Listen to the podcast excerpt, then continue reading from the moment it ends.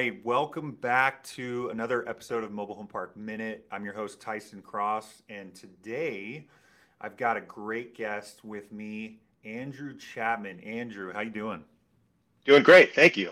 Thanks for having me. Yeah, you bet, man. Thanks for coming on. So Andy's a, he's an appraiser, and he specializes in mobile home and R V parks, which is why we're having him on the show, obviously. But um, his, his area is actually uh, primarily Washington and Idaho.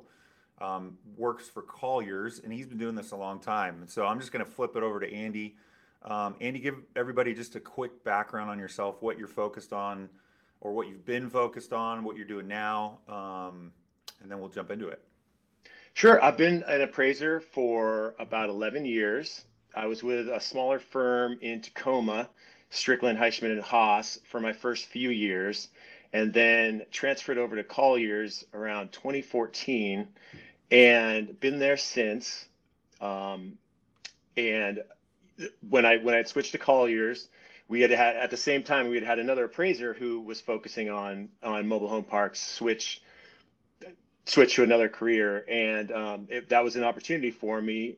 And you know, I've kind of kind of just taken a hold of that, and and slowly it's been taking up more and more of my appraisal work, and now it's probably about ninety-five percent of uh, of my work right now is uh, mobile home parks and uh, R V parks. Awesome. Cool. Yeah. So you started out, what were you doing before that? Were you doing some multifamily stuff or just anything? So when I was with Strickland, Heishman, and Haas, I, I, I you know, I was just a trainee. So I would be, I would go wherever they wherever they wanted me to go. I did every property type. Um, I did a lot of self-storage. But um, and I never did a, a mobile home park for them or an R V park, uh, so it was all new to me when I when I when I started with Colliers. Um, so I have I can appraise all all property types, just about all property types. But um, yeah, primarily, I, I do like the mobile home parks and the R V parks the most. Awesome. Well, yeah, that's going to be very uh, relevant to our conversation and, and yeah. people listening. So appreciate you coming on. I mean, let's just get. kind of start right there. I think obviously it's very niche, right? And so the fact that you specialize in this is makes you really an expert in values and things that are happening in the market, trends. I mean, we both know this this asset class has exploded, right? I mean, you yes. see it. You're, you just told me before we jumped on. I mean, you're doing. I mean, you're slammed, right? And. Uh, yeah. As I think a lot of people are just in general with commercial real estate. But talk to me about what you've seen. You started really focusing on this in twenty fourteen, twenty fifteen when you came into Colliers. Uh, just talk to me about like what you've seen over the past few years with regards to where trends have gone, you know, wh- what values are doing, um, cap rate compression. Obviously, everybody kind of knows that. But from yeah. your perspective, what have, what have you seen and where do you see things heading into next year? So when I first started out, um, there were, you know, there were probably there were there were there there's probably around, um, gosh, there were several main primary regional buyers that uh, would pop up almost every time a property was trans was uh, there was a transaction.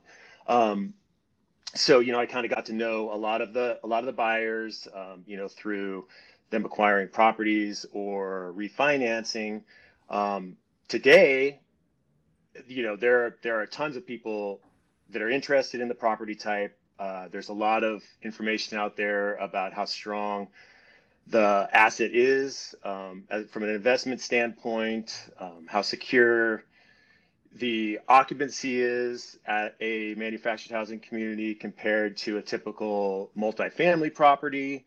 Um, but right now there, I mean, Right now, they're they're hard to come by. The parks are hard to come by. So there's there's definitely um, they they're still selling very consistently, but there's just a lot of competition uh, from from buyers. There there are apartment apartment guys wanting to move into mobile home parks, uh, self storage guys wanting to move into uh, into uh, mobile home parks. So there's a lot of lot of competition right now that has been, been and I know that you know know this that's been driving.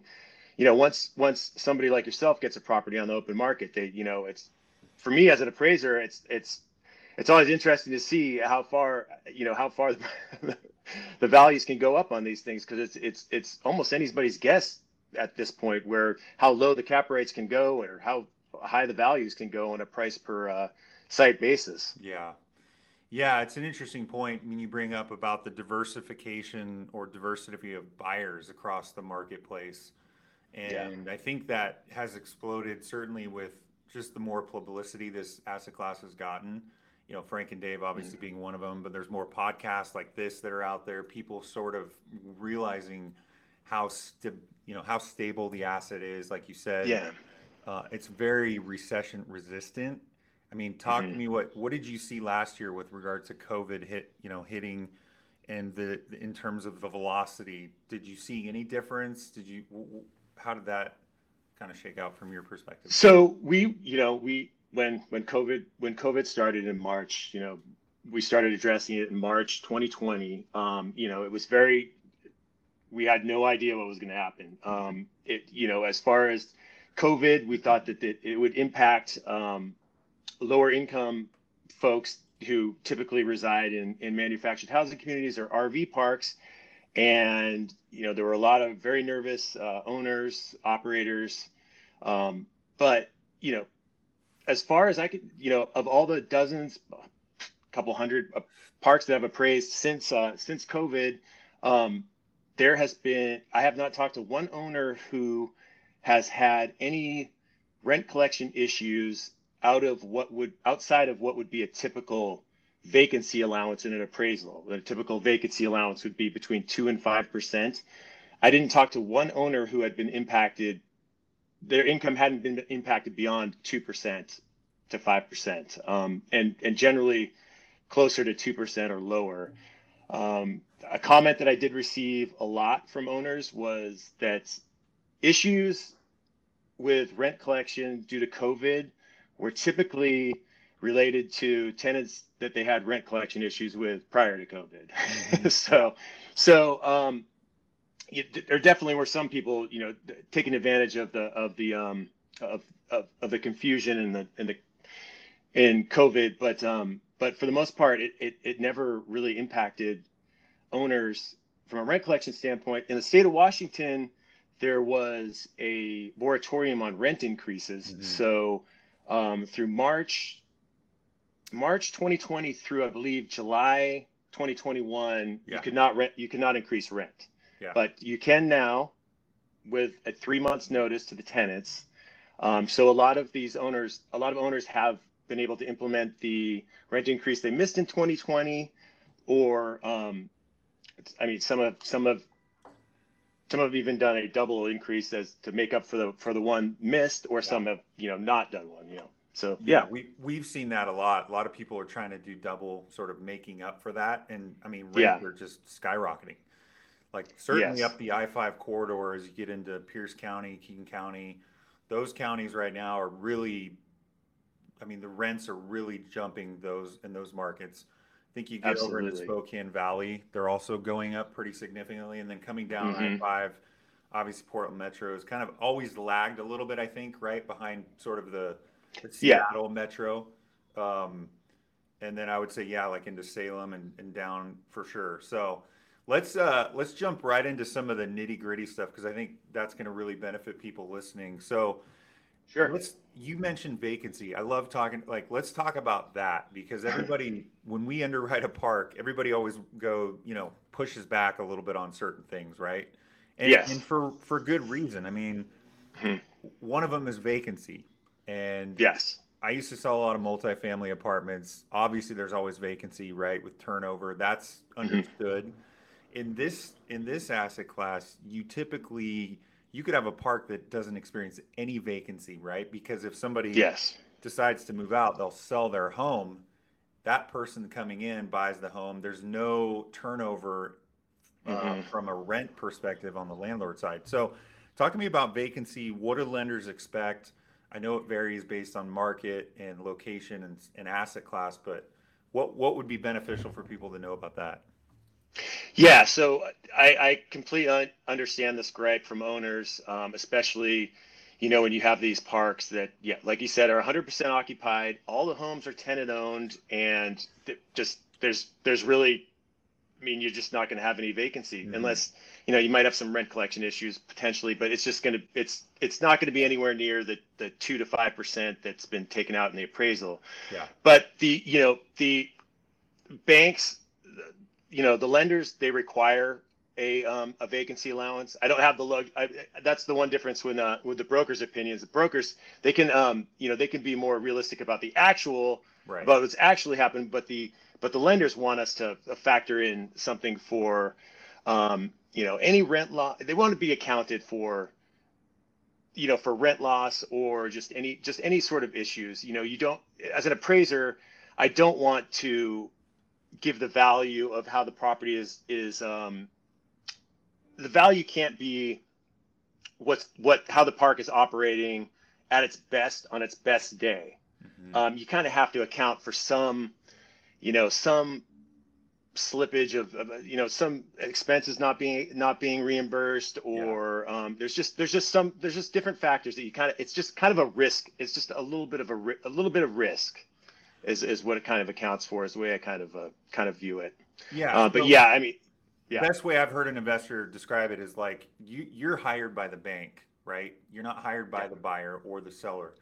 Therefore, you're yeah. going to look at the way the bank wants you to look at. And from a bank's perspective, a bank is always wanting to look at the property as a worst case scenario. They're not yes. interested in pro forma or your best, like, hey, what is the best year? They don't care about yeah. that. What they care yeah. about is their their risk, their their um, not tolerance, but their their likelihood of the risk associated with that property. Yeah. Is that a fair Absolutely. Way? Absolutely. Okay. And yeah, and, and, and if, if they did, you know, if also, if you think about it this way, too, if the bank were to have to take back that that asset, that park, you know, just in taking that over and having to manage and stuff, there'd probably be some there would be some, you know, um, they, they don't they're not in the business of managing manufactured housing communities. So there would be some, you know, probably be some rent loss and some learning and mm-hmm. and stuff. So, yeah, so that kind of accounts for that as well. Yeah. So, and, and I would say the other thing to add to that is a lot of times when we talk, when we're showing valuations or underwriting to buyers and sellers, I mean, one thing you can account for is, hey, look, we're showing a five percent vacancy here.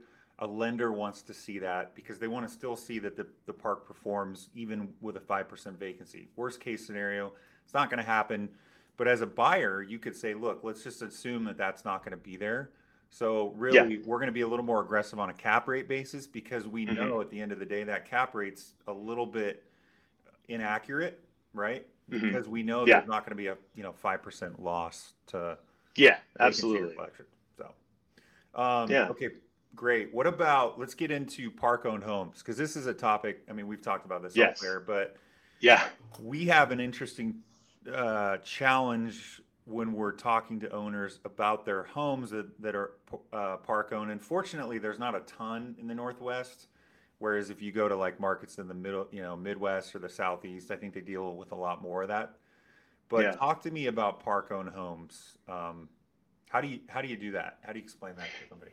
So park, so park owned homes, um, we had, we had talked about this before. Uh, they, the way Uh, so when a bank is lending on uh, on a mobile home park, they they so say a property has twenty, just twenty sites and five homes and, and fifteen of the homes are tenant owned, five are park owned. Um, the park owned homes, depending on the, the depending on the, the condition of the park, typically if you have a class C park that's kind of, you know, fair condition, the homes are, you know, fairly dilapidated.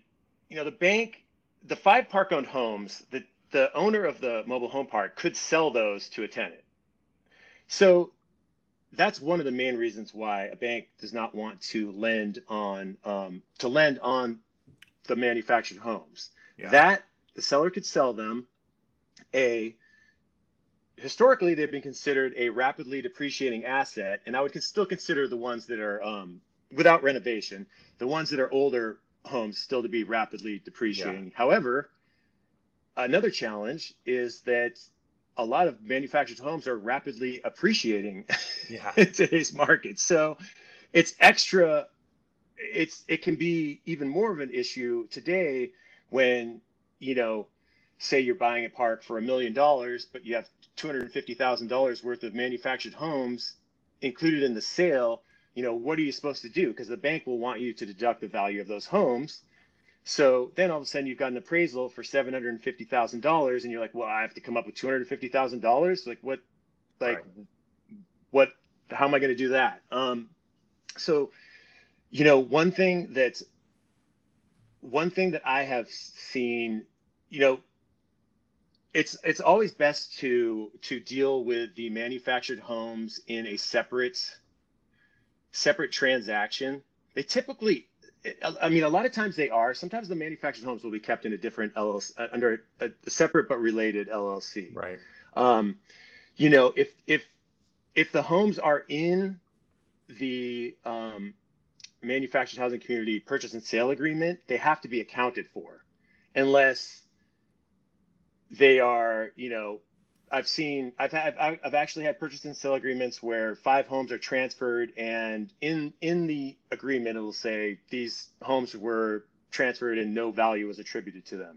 And, you know, I can look at the homes, I could say, you know what, actually, these homes, the cost to renovate these homes and bring them up to a value where they could be sold is kind of equal to their value. So right. they're kind of a, they're a wash from that standpoint. So that's one way that you can keep the value out of the um, the purchase and sale. But, um, you know, well, let's talk about from a valuation standpoint. So if I have a twenty space park, right, and, mm-hmm. and you and you're an example, and I have five park owned homes, generally speaking, there's two ways that we look at it, right? I mean, mm-hmm. one is you can you can capitalize all of the rental income. So let's say those five park owned homes are renting for a thousand bucks, and the lot rent on the rest, the lot rent just by itself is five hundred. So in effect, yeah. you have five homes that are getting an additional five hundred dollars in rental income. Yes. So one way to look at that would be, you know, the typical way would just say, hey, all the gross income minus the expenses gives you an N O I, and we're going to capitalize that. Right. Yes. The challenge there is you may overprice a home, right? If you apply a low cap rate to a deal, a seventies home, right, that's going to overvalue yeah. the home, generally speaking. The other mm-hmm. way to do it, this is typically how we would do it. We have a park right now that's, you know, sixty spaces. It's got twenty-seven park-owned homes. So in yeah. that case, what I do is I'll take just the lot rent income only and the expenses attributed to the park, not not to the home. In other words, I'll take property taxes out. I'll take insurance out. Any repairs that are attributed to the rental, to the, the homes themselves, we'll pull that out. And then I'll just capitalize that on a on a park cap rate only, and yes. then take a shell value. In other words, hey, I think these homes on average, let's just call them, maybe the market's at forty thousand a home. We're mm-hmm. going to apply a discount rate to that because a buyer is going to just buy them. And yeah. so we'll take a shell value, add that up times twenty-seven in this case, and we've got a value of, say, you know, whatever that is. So call it five hundred thousand just for the inventory, the park's this, and then we combine that to have a total price. I mean, yes. Is that what you do? So we, yeah, we, we, we would apply lot rent to all of the, all the spaces, and then value the park, you know, based on the expenses that are attributable just to, um, just to the park. Right. Yeah. And we would separate the income out from the homes. Um, Typically, we don't even, I mean, in, in, in the, we don't, we are not asked to even value the homes. Yeah, because so, they're not going to lend um, on them. Yeah, so it's not even, it's kind right. of, it's kind of a moot point. But, um, but I, you know, I have been asked to do it, and I have done that before. It's just, it, it, it's only, it's been fairly infrequently. When it has happened and it has worked, it's when it's with the really, the Class A homes that are pit set. Yeah. Um, those ones, are, it, it can be an easier argument to make, but um, yeah. So, So bottom line is, and I think this is where people get confused, there can be value in the homes. The difference yeah. is when you're going to purchase a park that has park-owned homes, generally speaking, you're not going to be able to finance those homes. So correct. If, if I'm a buyer, if I'm talking to a buyer, what I'm going to be saying to them is, look, this is the total purchase price, but the park price is, call it three million dollars, and the homes are five hundred dollars. So understand that your L T V that the lender is quoting you is going to be based on the three million dollars price, because that's what the park, that's what Andy is going to appraise. He's not going to be appraising yes. the homes. So in that instance, you're going to want to make sure you have enough cash to come in and take down those homes. Yes. Okay. That's exactly right. So how do you, how do you talk to me about how you educate people in that? Because I know it's, that can be a challenge. Um, what are some ways, I mean, like you're dealing with that right now. You said you had a case study uh, or, or an appraisal you're doing. Is that a difficult conversation for people to, to have, to have with, or? Yeah, it, it's definitely a difficult conversation because yeah. generally by the time it comes to me, they they they've ha- they don't have any idea that that's how the bank is looking at it, and you know I'm generally the one that's relaying that information to them. Um, and it's not it's it's it's not generally our policy. It's that it, you know it's the policy okay. of the lender. The lender doesn't want to, you know, the lender doesn't want to loan on, and I and I understand I understand why they wouldn't. Um, yeah, you know, in addition to, you know the. Park-owned homes, they're not they're not the same as a tenant-owned home for a property. Like, if you've got if if half the if half the homes in the park are are park-owned, that's kind of like an apartment. Um, right. You know, you rent it out, and it's it's more susceptible to vacancy, which is one of the main reasons why you want a, a mobile home park in the first place. Is the is the vacancy is is so str- or the occupancy is so strong, mm-hmm. um, but you don't have that with the tenant-owned homes. Um, so you right. do, there's a little bit higher, you can get a higher cap rate if they're, even if, even if I'm not including the uh, value of the park-owned homes, they are still, you know, spaces with par- park-owned homes on them, and they're more susceptible to vacancy. So they can be, you know, high, a little higher, higher um, cap rate is usually applicable to make up for that, the, the extra um, vacancy risk. So Well, that's interesting. So you're applying a higher cap rate, I mean, a higher vacancy rate, uh, but that would mean that you're actually putting the income of the rental in, right? Or no, I, I would put a, um, I wouldn't put um, a higher vacancy. I'd put a higher, I'd potentially put a higher Sorry. cap rate. Yeah. Okay. Yeah. Cause it would be it, you, the low, low cap rates, um, you know, part of it is just, is just, you know, the, the strength of the occupancy, and you don't get that when you have the park owned homes.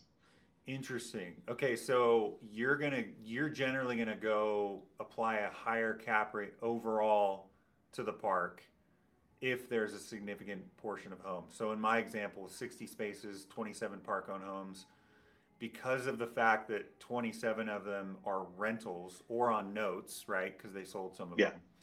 You're yeah. still gonna generally look at that as a riskier asset. Therefore, the cap rate's gonna be a little bit higher. On if they were on notes, I wouldn't consider that riskier. But okay. it, but if they're if they're just if they're still park owned, then um yeah if they're if they're in the process of selling them, then I would I, then I would consider those to be tenant tenant owned. But okay. um but uh the um yeah the park owned they're just they're more susceptible to um vacancy.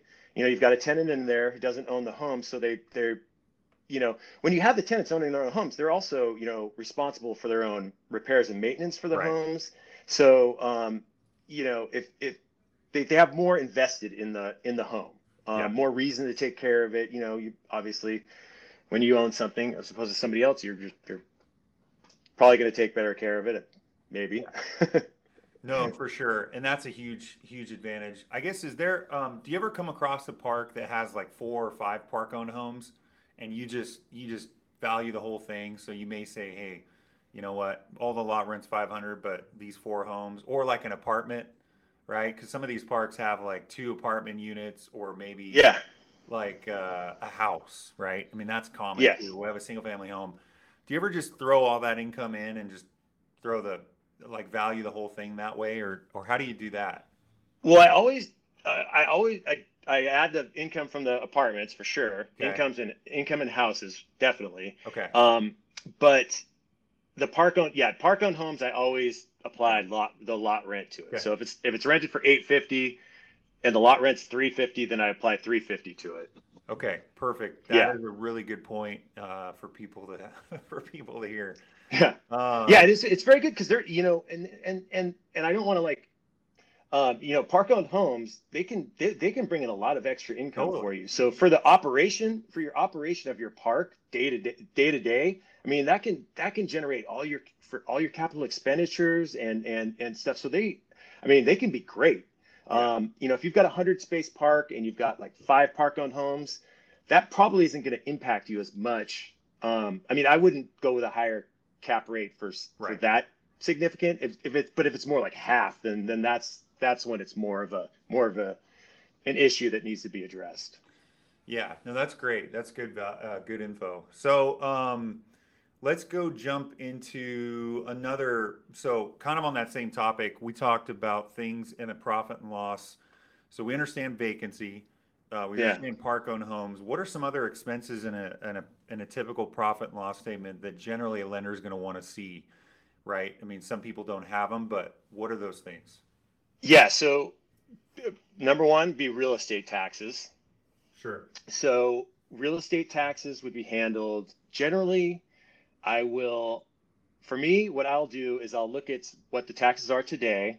Um, and then we will look at where our value is coming in. Typically the assessed value, gosh, is, is usually around fifty percent right now, but it's, you know, generally between forty and eighty percent of the value, but generally closer to closer to fifty percent in today's market. Um, so what we'll do is we'll look at the real estate taxes right now. We'll get like five five tax comparables from the area and say, okay, well, how does this look compared to these other properties? Mm-hmm. If it's in line with those other properties, then we'll just use their taxes right now. Or if it's getting close to the end of the year, we'll, you know, apply the next the next assess the next year's assessment and the, the whatever lever the closest. The closest levy rate. levy rate that's been uh, issued. So we got that. Then insurance. Uh, we'll look at insurance. Um, I usually will look at their historical historical um, expense for that. Then, you know, weigh it against the comparables, because some people, you know, want to, you know, have high insurance. They they they really insure their park, but you know that's not that that may not be the typical way that it's handled. You know, some people will have their insurance up around one hundred fifty dollars per space, but if the market is saying eighty dollars a yeah. space, then I'll use eighty a space, because that's, you know, that you lose a lot of that, you lose a lot of, a lot of value that that way, and that's just the particular way that the owner wants to run his park, which is fine. But um, I don't want that to impact the value of the park. Um, then after that, we go to um, management.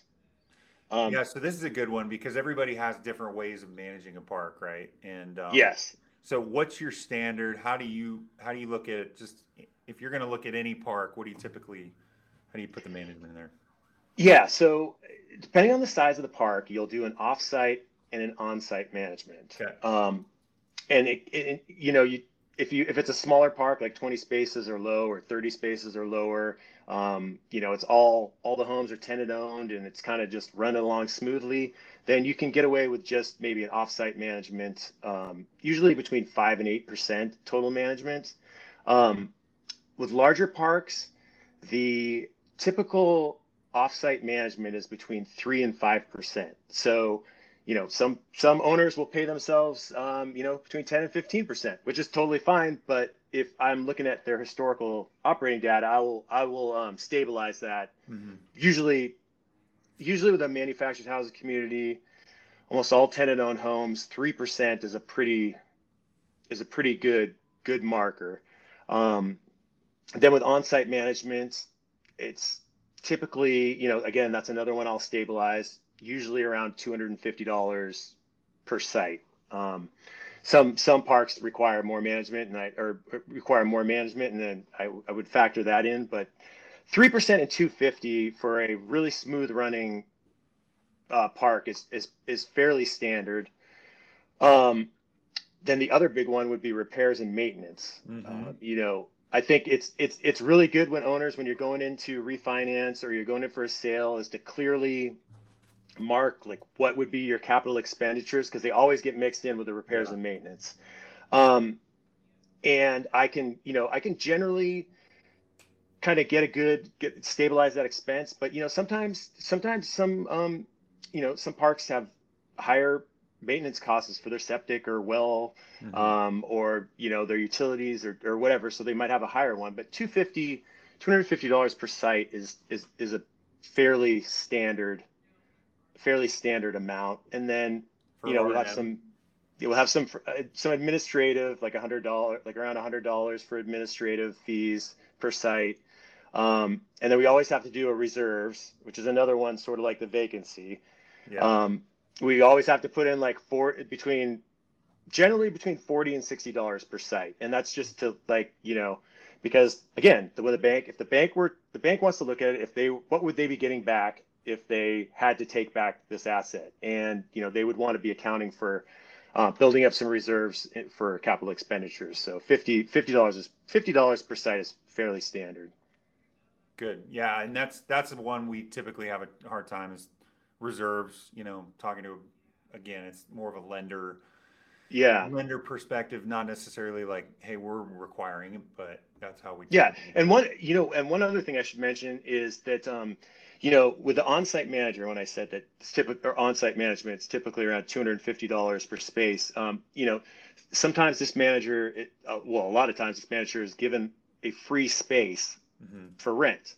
Um, and I don't include that. And I know at Colliers, we don't include that in the, um, in our expenses because of what we talked about with the vacancy. The vacancy allowance that we have is so high, between two and five percent, you know, it's generally higher than what would ever be experienced. So we just consider that free space to be included in that two to five percent, so that they're not really, you're not getting hit again for it on, on the management expense. Okay. That's good to know. So in other words, let's say we have a twenty-five space park. Um, mm. We've got a person that lives on site and manages it. We're going to, we're going to factor in gross potential rent for the twenty-five sites. And we're just going to use that normal five percent vacancy. And we're not yep. going to include that management free rent on the expense side. That's right. Yes. Great. Good info. Yeah. Yeah. Um, okay, cool. That is super helpful. Um, I think along that same line, I think a lot of we, not a lot, but we do run into people that their, their books and records are, are not quite uh, in the best shape. Yeah. That can be a challenge from not only a, a lending perspective, but also from your perspective. What what do you see in terms of, are there lenders that will still finance parks if their financials aren't really there? Like, talk about some of the strategies. Let me let me rephrase that. What are yeah. what are some ways that somebody can improve the saleability or the value of their park prior to going to market? But and by that I mean in terms of getting their financials in order. So, you know, if sure. they're saying, hey, I want to sell next year in the summer, and we yeah. take a look at their financials, what are some things somebody can do to really position their park in the best light possible? So I would, what I would do is I would, first, I would just make sure that the, the lot rent that you're charging is in line with what people are getting in the market. Um, you know, we, in the state of Washington, we don't have rent control, um, but, you know, the market kind of does, people do, for the most part, you know, there is a, a kind of a consensus on on market rent generally. Um, yeah. But again, you can, you know, you can pretty much charge what, what you want within, you know. Um, so, um, you know, I would I would want to know what comparables in the area um, their rent are. Mm-hmm. I would want to know which utilities are included in that rent. Um, you know. You know, sometimes, you know, you you may think that your rent, you know, five, my rent is five fifty, and, and look, the, a couple other people, you know, their, their rent is right around that. So I guess I'm good. And then you find out that their rent is five fifty and includes no utilities, and yours includes water, sewer, garbage. Mm-hmm. Um, so that's considerably, they're getting considerably higher. Um, I mean, that's a, that's a, that's a major value add situation for buyers, is to find parks that have the utilities all included in the rent. And um, that's just a, a a great way to create a lot of value in your park. Um, mm-hmm. Is to you know to find make sure your utility structure is in line with the market, um, and that also helps with your management too. Like if you have the if if you have um, your tenants paying all their you know a lot of their utilities uh, directly, that that can that can be easier too. Yeah. Um, so I'd want to make sure that the rents rents were in line. Um, you know, make sure. You know, your utility structure makes sense. Um, I mean, you, you want to make sure your books are in order. Um, definitely you can't come in. I mean, if you're coming in just for a refinance, you don't want to be coming in with some ba- with back of the napkin type um, type uh, profit and loss. Which, if if you're selling the park, I've appraised a lot where you know you know some a more savvy buyer is you know they've got their pro forma. This is how we know it's going to operate. This is what the rents are. This is what we want to increase them to. I, that's that's a lot for me to go on, um, particularly how much I work in most markets. I've generally got good expense comps to to um to kind of to kind of flesh it out. Okay. Um, but if you come in for a refinance and you just, and you, and there are some banks that will, that will work with you, mm-hmm. but generally you need to show, you know, your rent collection is in line. You've, I, I'm not sure exactly what the requirement, re, what's that? Do they want to see twelve months of rent collections? Yeah, I believe, I believe it's like twelve, yeah. it's twelve months, it was three or twelve, twelve months, but they want to see, you know, that yeah. you're, that you're Easy. getting, you're getting rent. So, um, mm-hmm. you know, I know a lot of people see that, that mobile home parks are so are very, very, very hot right now. Um, and I do see a lot of, um, you know, sellers that, that, that say, okay, well, they're this hot. This is what my park must be worth because of these sales. But, you know, those parks, they've done all this, this work to get them into right. the position where they have this value. So, right. um, yeah, there is definitely, it's not just a, um, the market isn't just like hot for every single property type yeah. or every single park. You, you got to do You got to get them in good shape too. Yeah, you got to operate. Or at least on your way. Value is operations, really. Um, yeah. So, so back to that point, real quick. You mentioned so if they have bad financials, a bank will still lend on that because you can go look at a buyer's pro forma, effectively say, hey, we can prove twelve months of of rent collection, and we know yeah. based on our market data that these expenses are in line with the market expenses. Therefore, we feel comfortable valuing this, even though the, the seller has back of the napkin financials.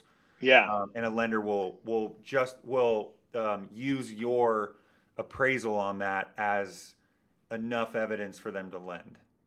Right. So okay. say um, I'm, I'm working on an appraisal exactly like this right now. It's a very dilapidated community where the the seller said, you know, we're getting one hundred percent rent collection. Um, everything's great. And the buyer got on site and they're getting about seventy-five percent rent collection. They need to put in, you know, a million dollars or in renovation cost to the park to get it up to speed, you know, evict, get some tenants out that, um, problem tenants out, um, and replace some homes. So in that situation, I can appraise the property as if it was stabilized. So I say in a year, say like, oh, it'll take us a year to get these, uh, this, these renovations completed. And in that time, we will, you know, we could, we can make assumptions that they will have the, the property stabilized within that year, especially if it's, you know, a, a, a buyer that we know we've seen do, do it over and over again at other right. properties.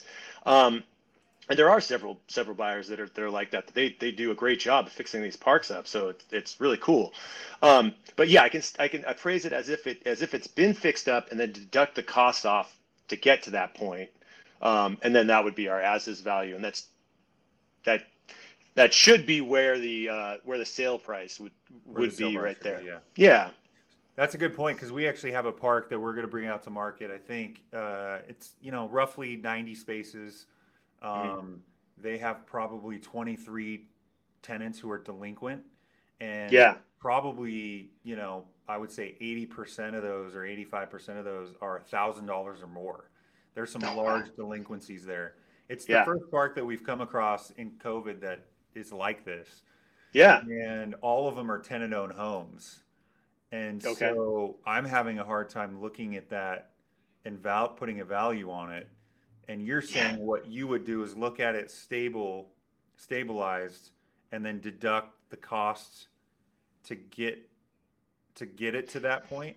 Yeah. So if the if the well if the So if the buyer buyer came in with this, like, this is our budget to correct, you know, the the deferred maintenance at the park, um, and to, you know, I have costs, I have costs and and um, for for stabilizing the property, I have like ex, you know expenses and, and whatnot to, yeah. to to to to factor that in. But if the, you know, if you're if you're if you're buying a park, you know, that's dilapidated like we're talking about, I think the best way to do is to have a pro forma.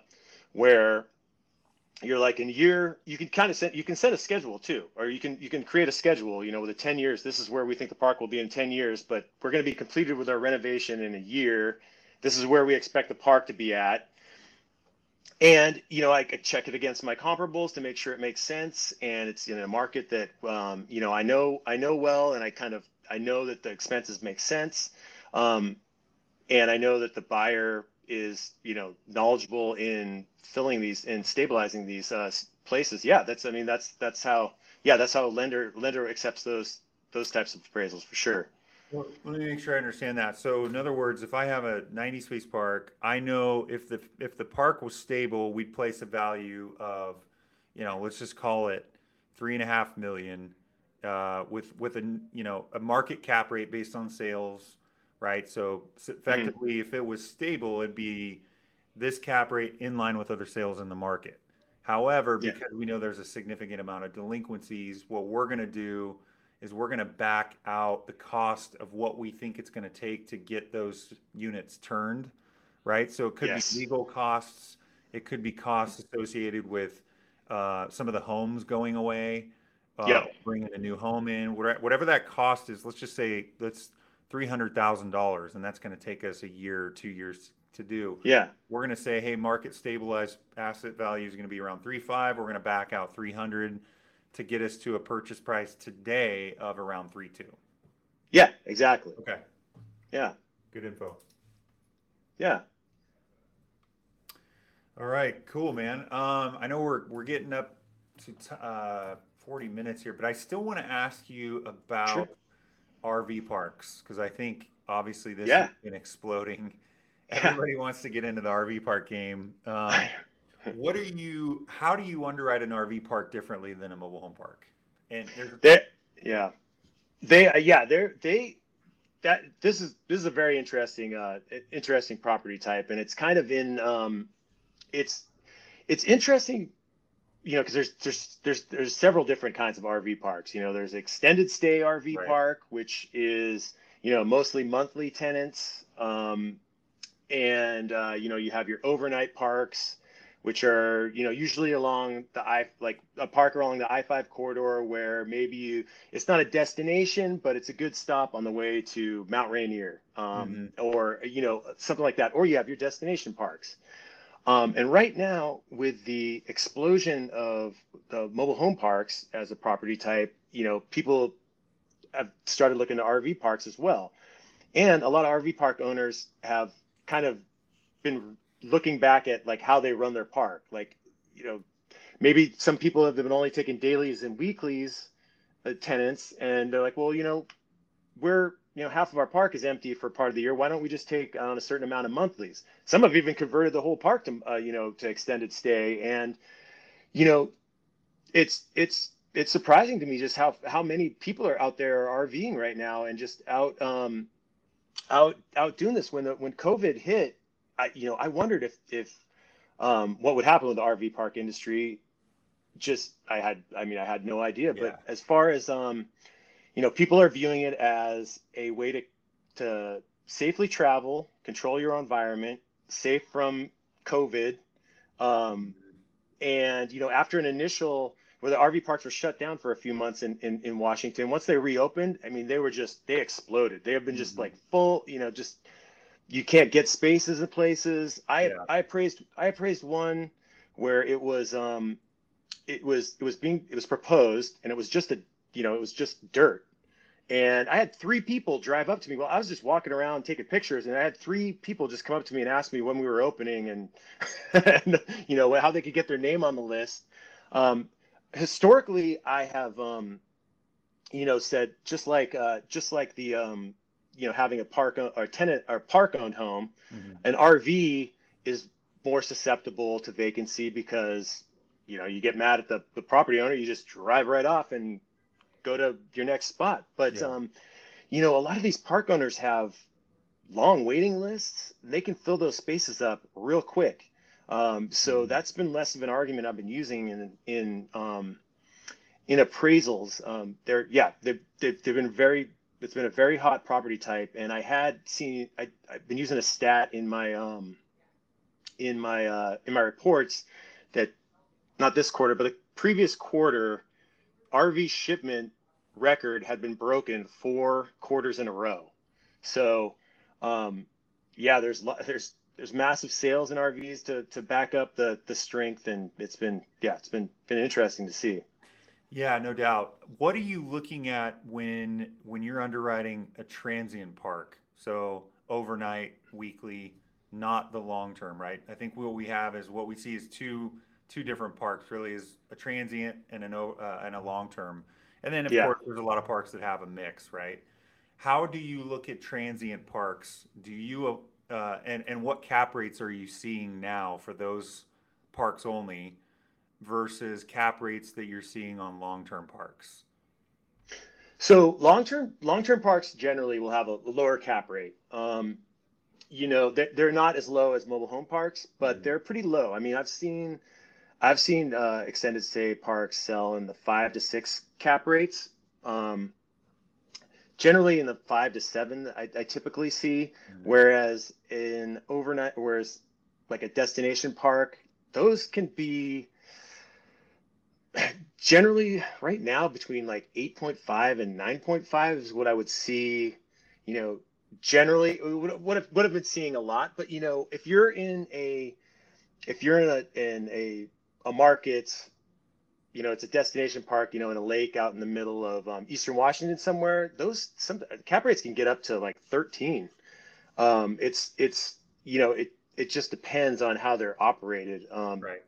Yeah. There, there's the thing that, that can be the most confusing for, um, for everybody, including myself, is, uh, is with a, with an R V park, the typical way that you would look at it is there's the concept of physical occupancy versus economic occupancy, which can be really hard to parse out in, in an appraisal and for the reader of the appraisal. And because, so the concept of economic vacancy would be that if you say you could rent a, a, a space for fifty dollars for one day, then the economic occupancy, the economic uh, uh, potential for that for that uh for that site in thirty days would be um you know whatever that was whatever the fifty times um yeah, yeah yeah which I'm blanking on just because right in my anyway so okay. so that would be yeah so that would be the economic occupancy yeah um and then if you're renting that space for five hundred dollars for the month, then you're only getting five hundred dollars of um you know, what, what yeah. the um, fifteen hundred dollars. Yeah. Um, so that would be like, that would be your, your economic occupancy for that space would be thirty-three percent because you're only getting yeah. five hundred dollars of the fifteen hundred dollars. So, you know, a lot of parks you'll have like a seventy percent um, vacancy rate, but it's, right. it's, it's relates to the, the economic occupancy, not the physical occupancy. And I get a lot of people will be like, what are you, seventy percent? I was like, we're, you know, we're full. Yeah. Um, But, you know, if you're offering the, the, the daily rate, then then it's just the economic occupancy. And my reports, like generally, you know, the N O I, I mean, you want the N O I to a lot of pro- property owners. And when I'm going around confirming rent comps, they don't under, they don't know and they don't need to know the, the concept of physical versus um, economic vacancy. So it's kind of it can be hard to get comparable information. And you just want to make sure that the N O I that you end up with is in line with how they've historically been operating. Um, and that's, you kind of back, you kind of back into it that way. That's kind of the key, right? I mean, if you look at transient parks, the way that we're really going to rely on, on getting to sort of an, an income or gross income on a, on a projection is to look back at like two or three years historical, right? Yes. And we're going to go, hey, this park's been operating for three years. They've been bringing in a hundred thousand dollars. We're not going to pro forma one hundred seventy-five. Yeah. It's going to be around a hundred grand. Right? Because yes. that's, that's where they're at. Do you mm-hmm. then do you then apply a physical vacancy to that, like a like a lender uh, required vacancy, or can you just rely on the historicals to say, hey, they've been grossing one hundred K in transient income overnight or whatever nightly income? We're just going to assume one hundred K, and that's what we're going to roll with. Yeah, I mean, I, so when I apply the economic vacancy, and it kind of comes into line with the N O I. Um, That's generally generally what they, they want to see. I don't add another vacancy on top of that. Okay. No, I it, yeah, it would be it would just be the economic vacancy okay. I would use. If you have a park that's mixed, right, long term extended stay, let's say twenty half the park is extended stay, half the half of it's transient. Do you yeah. apply different cap rates to those incomes differently? No, we don't. We don't typically do that. Uh, you know, okay. we've that's kind of one that we've been we've been talking about in the office. You know, where you have, um, yeah, like you said, it's half uh, blended, because you can you can look at the park two different ways. You can look at it, as we just discussed, with an economic vacancy. You know, usually around um, seventy percent. Yeah. Um, or, you know, if it's an extended stay park, then you would you would just appraise it almost like like a mobile home park, um, and use like a, a you know, a five percent vacancy, or maybe a little bit more, um, if you think that, you know, there might be some, some, some movement, um, but usually around five, five percent. Okay. And then, uh, one more question on this topic, but let's say you have a motel and an R V park. Would you, oh, yeah. would you take two different values or two different cap rates? You kind of take two values and, and apply them. Let's say if it was one property. Yeah. I have to say, I have not, um, I've not, come across that exact situation, okay. but I guess that would be similar to um to you know an R V park that had five cabins. I mean, there yeah. that generally be the same same thing. Um, no, we usually we use one cap rate for the for the entire for the entire okay. park. Okay. Yeah. Cool. All right, um, man. I really appreciate you coming on. A lot of information here. Uh, by the way, for people listening. Uh, Andy, you do have you do you do appraisal uh, appraisals for anybody if they just call you and say, hey, can I get an appraisal? Um, yeah, absolutely. I do appraisals for yeah for estate planning purposes. Okay. Um, also, I, you know, I've done several uh, recently for um, you know a, a seller's thinking about thinking about selling their property and they just want to know kind of like a market value. Um, that can be a good a good another good reason to go to an appraiser. Um, one thing that to keep in mind is you know the the difference between a broker's opinion and yes. an appraiser's opinion is is is Tyson can Tyson can tell you what the property is going to be worth in the future, and he can give you you know he, I always have to look I always have to look in the uh, in the rearview mirror at what has happened already. Um, so I don't I don't have as much luxury as looking um, you know projecting towards the future. But um, but yeah, that's uh, but but I've I've definitely I've definitely done it for for both reasons for sure. Cool. Yeah, and happy to. A great point you bring up. There is a difference between a broker opinion of value, which we call them B O Vs, and yeah. an appraisal. And I think the main difference that Andy just highlighted is, you know, Andy's going to look at this a little bit more conservatively than probably a broker would. And so um, we generally going to look forward and say, hey, I think we can sell some of this upside that maybe you haven't achieved yet because a buyer is willing to come in and pay that, because they know that they can get the park there, right? And so maybe there's, there's, would you agree that, like, generally speaking, you're going to be a, a tad more conservative, especially if you're just doing an appraisal for an estate planning purpose versus yeah. what we're going to tell somebody? Because, you know, obviously going, projecting forward, you're looking back, there's going to be a delta there between, you know, some values. Would you agree with that? Yeah. G- yeah. Generally, you know, because like we were talking about before, where you have a value add property, you know, somebody has a property they they know they just from looking at the market, they think that their property is probably, they're probably maybe worth more than, than um, what I could prove in an appraisal. Yeah. But, you know, and, and, and, and maybe, even if I know that what their sale price, I know that just from knowing the buyers in the market, I know, yeah. And then, and knowing yourself, Um, I like, yeah, I know, I know that they could, they could get that, but I'm having a hard time, you know, while applying the vacancy and the reserves and just the, the typical things that I need to, I need to address in an appraisal. Those, those things will kind of, will chip at the value a little bit. Whereas I, you know, you can be more looking at, you know, th- this will sell for this on the market. Yeah. Um, yeah. So if you're thinking about selling, you definitely, I think you, you want to contact a broker for sure. Cause you're going to get a, you want to talk. Yeah. You want to, yeah. you want to contact Tyson Cross. Absolutely. Is what you, you want to cross. You want to, there you go. uh, Andy, anything else you want to add? Um, we'll put a way to get a hold of you uh, in the show notes. So people, if they want, they can reach out to you directly, but, uh, anything else that you want to add on in terms of where you th- see the market going or anything like that?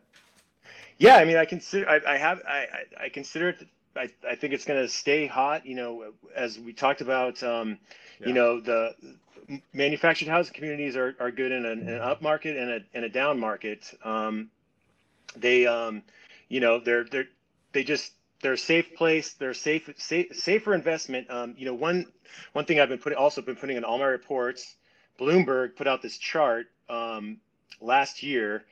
and it showed price appreciation for different property types over a ten-year period. And mobile home parks was were number one with a four hundred percent appreciation over a ten-year period. So, um, yeah, and, and wow. yeah, so it's been. Um, I, I, I think they'll stay hot, um, but we'll we'll, we'll see.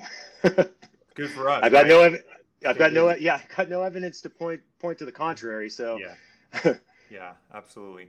Well, hey man, yeah. thanks for coming on. Really, really appreciate you sharing uh, some time here and and some of the tips and things that you look at. And um, yeah, look forward to continuing to work with you and and uh, maybe we'll do it again sometime. Absolutely, I'd be I'd be I'd be happy to come on again. And you know, if anybody has you know any questions about the market or anything I they think I can help with, I'm I'm happy to um, help in ways that I can. Awesome. Well, okay. Thanks, Manny. You take care, man. You too. Thanks very much, Tyson. You bet.